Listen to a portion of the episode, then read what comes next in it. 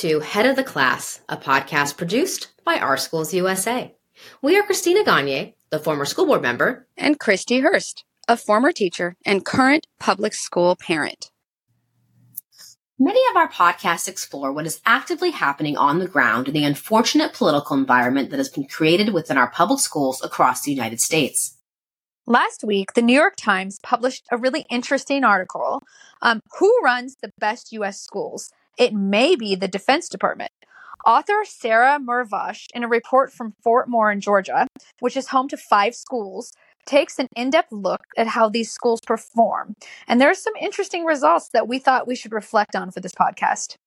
Before we take a deeper dive, a few facts to highlight. First, because these schools are run by the Defense Department, there is no local school board or charter network. So there is not local control as we may conceive of it in public schools across the United States today. Second, these schools tend to perform higher than the national average. Department of Defense schools outscored every jurisdiction in math and reading last year and actually avoided widespread pandemic losses that we saw in other schools, both public and private across the country.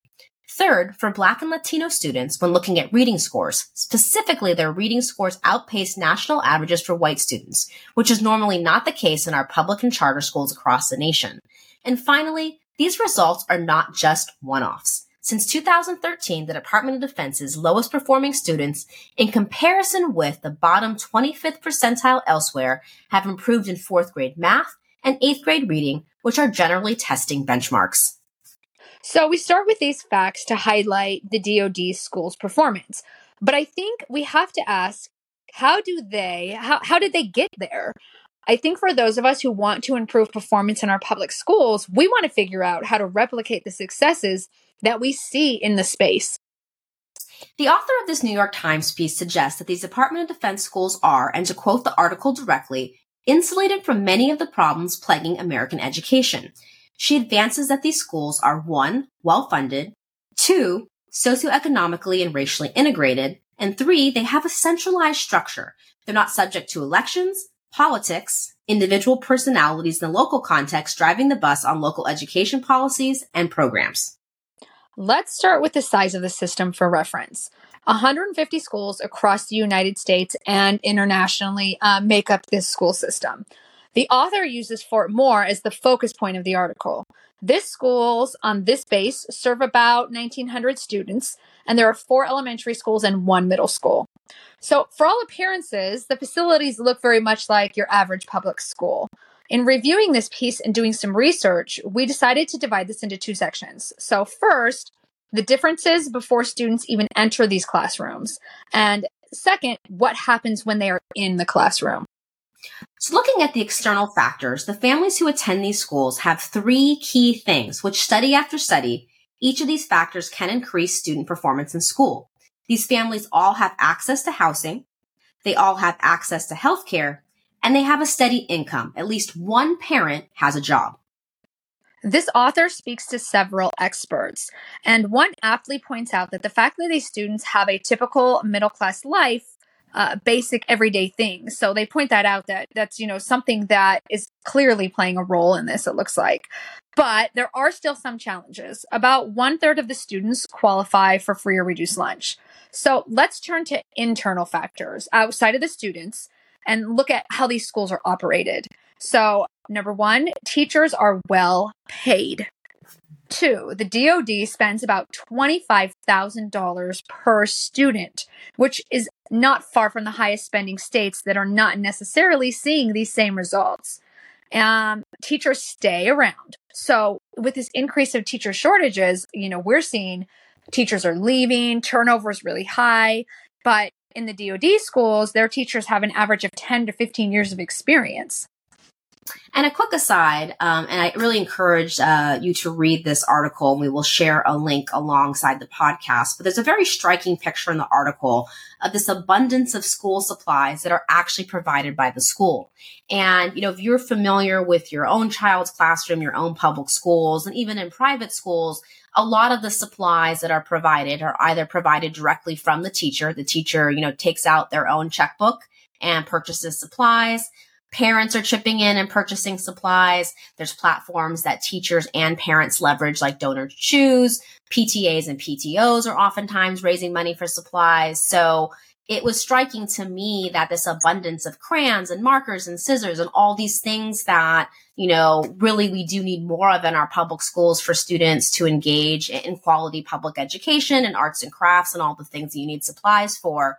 The Department of Defense is providing an ample enough budget for teacher that they're not having to engage in taking it out of pocket. And let's turn to both an external and internal factor. So sort of aside from some of the things we've already discussed, that the socioeconomic and racial integration inside and outside of these schools. So these schools are on an army base. Um, and so, you know, everyone is living in the same space. They are working in the same space and they are far more integrated than you would see likely in your average community. But another quick note though is that these military schools, because the military itself uh, was actually desegregated by President Truman before public schools were mandated to do it by the Supreme Court. And so this clearly relates to the desegregation of the military forces themselves. But this does have a deep history and mean that these schools, you know, operating by the Department of Defense have been desegregated much longer. Yeah, another thing that is different is that even in different housing between officers and junior soldiers, they live on the same base, they attend the same schools, they participate in the same activities. So their community is really integrated. And you also see some absence of the stratification um, that you see between communities and within communities in our local public schools.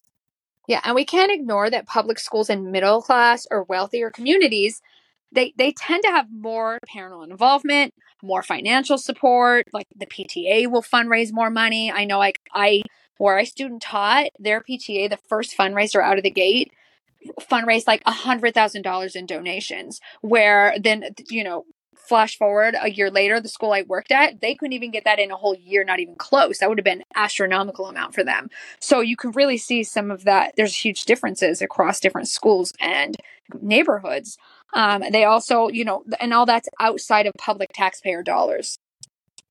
Yeah, and I think that's an important point that we really can't overlook because even if you are in a school district, so there are across the country school districts that, you know, are unified and they put together multiple communities or they are in communities that have disparities depending on where you live in the community. You're just not seeing it, you know, on these bases. You're just not, it's not the same sort of representation. And so you don't have those factors that, you know, one high school has the brand shiny new facilities and, and, has all you know the new uniforms and a new pool and all, all, these things that you know really help the students and the staff thrive in that environment. And then you know you go a couple miles down the road and that school does not have the same experience. They don't have the same supplies. They don't have the same facilities. Mm-hmm. Like you're just not seeing that in these Department of Defense schools. And again, no one is pretending these conditions are perfect. I mean, this is sort of just a think about it podcast conversation. You know, racism clearly persists in the U.S. military and can persist, you know, in the school system. Um, but the students have access to resources in a way that isn't driven by that. Again, everyone on the base has access to the same schools, the same teachers, the same facilities, the same activities. And so you are just sort of setting a different baseline, uh, you know, by being present, you know, within these schools and by being on an army base. Um, but I also think that, you know, this hierarchy piece needs to be explored. I mean, clearly the military is built in a mm. hierarchical structure. I mean, that, that's clearly how it operates, right. operated for years, not just in the US, but in other countries. But there has been this movement in education, particularly public education, to decentralize. And, you know, we were hearing this, you know, years ago, we, we heard this and we're hearing this more currently. You know, even candidates running for president or running for governor in different states wanted to span the, the federal Department of Education or even the state Department of Education, depending right. on the state the conversation is happening. Um, so the decentralization movement, you know, is not new. But what makes these Department of Defense schools largely avoid, uh, you know, these kind of external education politics of the day is the fact the military is itself a hierarchical structure. So people are entering into the structure, understanding what it is. They are trained in this hierarchical structure, um, this command structure, you know, whether it's you're actually a member of the military, a military family, or on the base. I mean, you're just aware of that structure and sort of aware of what comes with it. And mm-hmm. so decisions come from the top and there's not the same opportunity to, in my mind, you know, take the ship off its course. um, which can and does happen in local school districts all the time. So, for example, you know, you might have one school board that has a certain, you know, take on an issue uh, or how the school district should run or what curriculum should be in it or whether certain programs should be adopted or not adopted. And two years later, new members join that board and you know, the ship that was going one way in education starts to veer another. Mm-hmm. Say two years later, you know, more members of the board that have different opinions join about the way the school district should go or public education or even just the programs offered in the schools. And so you really don't have that steady ship sometimes in public education, which arguably I think uh, in some districts works better when you do have people that you know are there making sure that you know regardless of the politics of the day that things are moving forward and that the students are sort of insulated and, and, and getting that quality public education. So you know you don't see that in the military for for clear reasons. And it seems as though and again this is one of those like think about it podcasts. Um, you know, it seems like that really may be working to the benefit in a lot of respects to both the students, you know, and the staff in these public schools. Yeah, and I, I wonder too about that hierarchy piece. And, you know, when you're in the military, there is a certain respect for authority. And when you're told what to do, you people sort of follow through. I wonder what role that plays too, because that's definitely a part of that subculture, you know, or, or they're flat out, you know, that's their culture. Um, uh, Next, here's a point in the article that could be subject to some controversy, and it's the implementation of Common Core is discussed in the article. And the author makes the point that it was rolled out with quote military precision but they rolled it out over time and in waves of implementation so they really they took time to roll out the curriculum they took time and then rolled out uh, teacher training and then global coordination and there is standardization across all of the schools. And as a teacher like i would really be interested in seeing uh, you know what this looked like in practice and you know what their teacher trainings looked like. And if the uh, there must be something to the fact that they were so um, aligned you know, and the teachers probably all got the same level of training and the same type. I would just be really interested to see that because our public schools try to do the same thing. But like you pointed out, it's not consistent, right? Common Core took a while to roll out. And so if your board shifted between there, you might have seen some changes or approaches they were taking under the previous board could have shifted under a new board and teachers are mid training and I, I mean i'm wondering what role that played you know, I think that probably played a major role. And, you know, we're going to shift to a point here about the administration of these Department of Defense schools in just a moment. But, you know, every public school district, district system is different. Every single one has different leadership, different teachers, different factors, and then they all operate in different states. And so, you know, there really isn't. And so, you know, I sort of find the, Department of Education sort of being the head of the beast that we need to lock off argument to be interesting because if the Department of Education was running things as centralized as some people believe, you know, then there would have been this standardization mm-hmm. rollout with different programs over the years. And you just don't see it because the Department of Ed has their role. The state departments ed have their role. The school districts, you know, their administration has their role. Their boards have their role. There's different teachers. There's just a lot of different personalities operating under a lot of different systems. And so when you say, Hey, this is a new national curriculum push, for example, and we're all going to implement it you know, unless that was implemented in a very centralized fashion, you are going to have idiosyncrasies. You are going to have differences. And the other thing that also, you know, leans into this and, you know, going back to uh, prior in our conversation about these schools is that the way the teachers are paid, the way the teachers mm-hmm. are trained, the access to resources students have. So you're also starting a curriculum implementation sort of with a baseline a baseline of the students having a certain level of care at home because there are jobs, there is healthcare, there is housing, that the teachers are getting paid at a certain level, that everybody's getting trained. Um, and, you know, we're going to talk a little bit more about that teacher training in a moment, but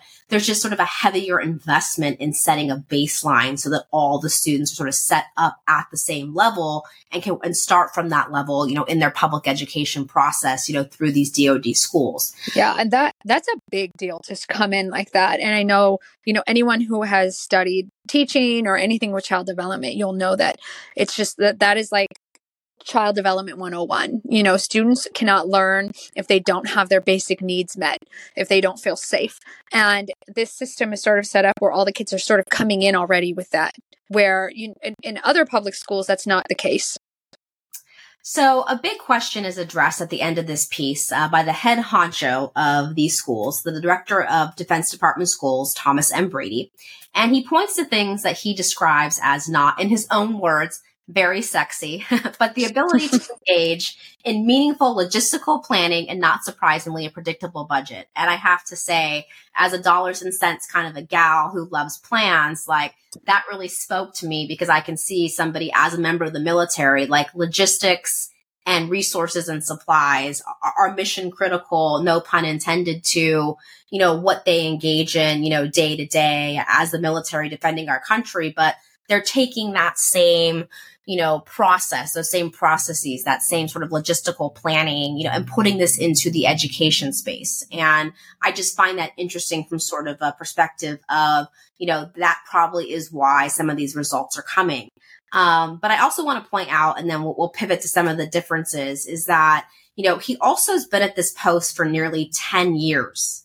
And that's longer than most public school superintendents would serve in that tenure. So, you know, we've talked about some other factors that maybe this is why these schools are succeeding, but also the leadership is consistent. Again, mm-hmm public schools, there are school boards. You know, the members, the cast of characters on those school boards change. But something else we can't overlook is that administration changes, whether it's a superintendent, assistant superintendents, other people in a district office. Like those leaders also change pretty frequently. We also see a change, you know, at the county level as well as the state level. I mean, a lot of our electeds um, are actually state superintendents of public instruction. They're elected officials. They have term limits. They may come in and serve their time. Someone else takes the post. So in some states, they could be term limited to two terms, which means the longest they would serve as a state superintendent could be eight years. And, you know, this gentleman has been in this post for, you know, nearly 10. So there's also a difference in sort of the leadership and the length of that leadership. Yeah, the consistency that brings. In speaking with one of the teachers at Faith Middle School in Fort Moore, this was one thing that was most interesting to me here is um, that teacher pointed to a couple of couple of things that are different from her experience in a non-DoD public school. Some of which um, are going to seem counterintuitive to a lot of educators. So, one, there is no supplemental curriculum. Two, there is a there is a approved list of curriculum that they adhere to.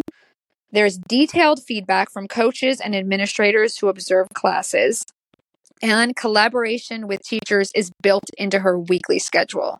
And I will say, there are public schools that are doing, especially these last two things. I, I think that you see that more with um, public schools, at least that I've been working in. So, what is your take, though, uh, as an educator? You know, the thing that I found interesting in reading this, and I, you know, I thought this was an, a great article. You know, I was not fully aware of this, and so I love learning new things. But we are having this debate right now over supplemental curriculum and approved lists of curriculum. And the debate is not in the vein of, and I believe with these military schools, uh, the idea is that there's no supplemental, so everybody's learning the same thing. There's nothing off the approved list so that it's standardized. So I think the purpose behind this from the DoD is that we know what everybody's learning in every classroom. So it's not the malintent purpose that we're hearing from extreme right. trying to take curriculum out of public schools, but right. kind of getting at the same thing. And so that kind of stopped me for a second. And again, I'm reminding everybody this is our think about it podcast. Yes. Uh, I, I'll say as a as a parent and educator, um, I gosh, I have questions. I think that's where I'm at. I have questions. What does their core curriculum look like? Is it are they are they using the same curriculum that other other public schools we see are using, or are they sort of building their own curriculum? Like, are the teachers working together to build the curriculum, and that's the approved curriculum? You cannot supplement, or are they adhering to like one program? Because I have yet to see one adopted program that really does a thorough job at addressing the needs of students completely. So I would love to see what their curriculum looks like. You know, I have questions about that.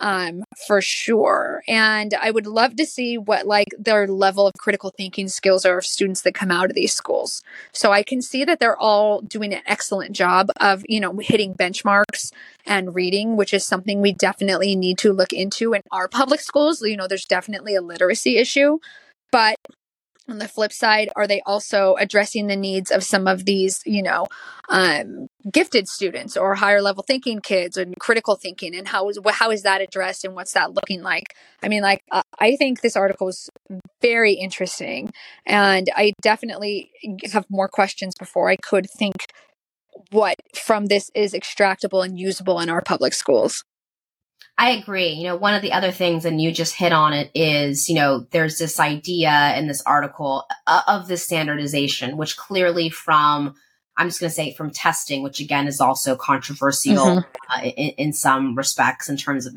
actually serving as a benchmark. But, you know, clearly they know that students are coming out of their schools upon graduation with a certain set of knowledge and skills. And, you know, one of the questions that I sort of had in the back of my head was, and we have this issue with public, private, charter, you know, whatever schools is that, you know, oftentimes, you know, we don't meet the students who excel academically, but oftentimes we don't meet the students who need help. And we particularly don't meet students who are special education students and have mm-hmm. And so, you know, I, I'd be curious to sort of know, you know, how those students, you know, what resources they are getting, what help they are getting, what assistance they are getting, and how, you know, they have tackled that issue in these schools because, you know, that's something that, and I think that we saw this stratification during the pandemic as well. Um, you know, I would just be curious to see or talk to someone who has worked in or administered in these schools of like how they handle this as well. Because, you know, I think that there are definitely, you know, between, you know, what's happening here, you know, clearly I think the author's trying to show that this seems like an anomaly like, like how is this happening here? She's trying to dig into, you know, maybe these are the conditions that are creating this. But, you know, I always like to think as, as I read articles like this where they are highlighting, you know, excellence and education, you know, I, I often think like, you know, what about mm-hmm. poke any, you know, holes in uh, I'm wondering too. I wonder what their learners look like do they have the same percent of of special ed kids? Do they have the same percent? Do they are they do they test are they testing in the same number as our public schools are? Because that can vary also and eh, that impacts a lot of things you know? So i'm wondering what their learning community looks like as far as in comparison to the general population yeah, and I uh, did some research, know, after reading this article, but this is something that, you know, in a future podcast, you know, I would love to revisit with someone who's taught in these schools or could give, you know, more, you know, insight into what happens in these schools because, you know, part of, you know, what we try to do as an organization, and I know that sometimes we all feel like we're continually fighting back against things, but you know, our core mission is quality public education for all students. And so, you know, our organization comes in a position that clearly there's always things we could be improving in public schools and we need to have those meaningful conversations. Um, but this is one of those things where I was like, kind of like, huh, like, you know, how are they doing this? Mm-hmm. And, you know, I, I think that again, you know, I would welcome having a future podcast, you know, on this topic just to get more into, you know, how these schools operate. Um, but I want to read directly from the article. Um, and this is the beginning of the quote. The approach is meant to guard against what the principal of Faith Middle School calls pockets of excellence. And so it's the idea that making sure all teachers and in turn all their students are being successful together. And so this model is essentially raising the floor for all students. And it's actually similar, and I didn't know this either, to the goals and models of education systems in other countries like Finland and Singapore. Hmm. So interesting. Uh, additionally, Jason Dougal, the president of the National Center on Education and the Economy, references that American school districts often have, quote, an all star mentality. They rely on the best teachers and principals to get results instead of making sure that everyone is supported to get those same results or better results. And I would, and based on my experience, I would definitely, I would agree. I, t- I definitely see that. Yeah, and I think that you know one of the points of this article um, that I think keeps getting made again and again throughout. It's about a ten page article, um, and I again would would encourage anyone to read this. Is that they are trying to set the same baseline, get everybody starting from the same position, whether it's the teachers or the staff or the students. Like there's just, there's some inherent factors in place that we ought to sort of look at. I mean, this is not necessarily, you know, the replicable part of this, but, mm-hmm. you know, these are students who, again, back to basic needs, food, housing, healthcare, a parent has employment. And then they're coming into these schools with that baseline. And then the teachers are coming into the schools feeling better financially supported. Um, you know, so there are some baselines here that are allowing for this sort of raising of the floor for all students. And again, we divided this into external factors. Well, I mean, arguably it's all within the Department of Defense and the military base, but you know, th- there's these factors that are before the classroom and these factors that are in the classroom. And so we tried to sort of divide the conversation that way.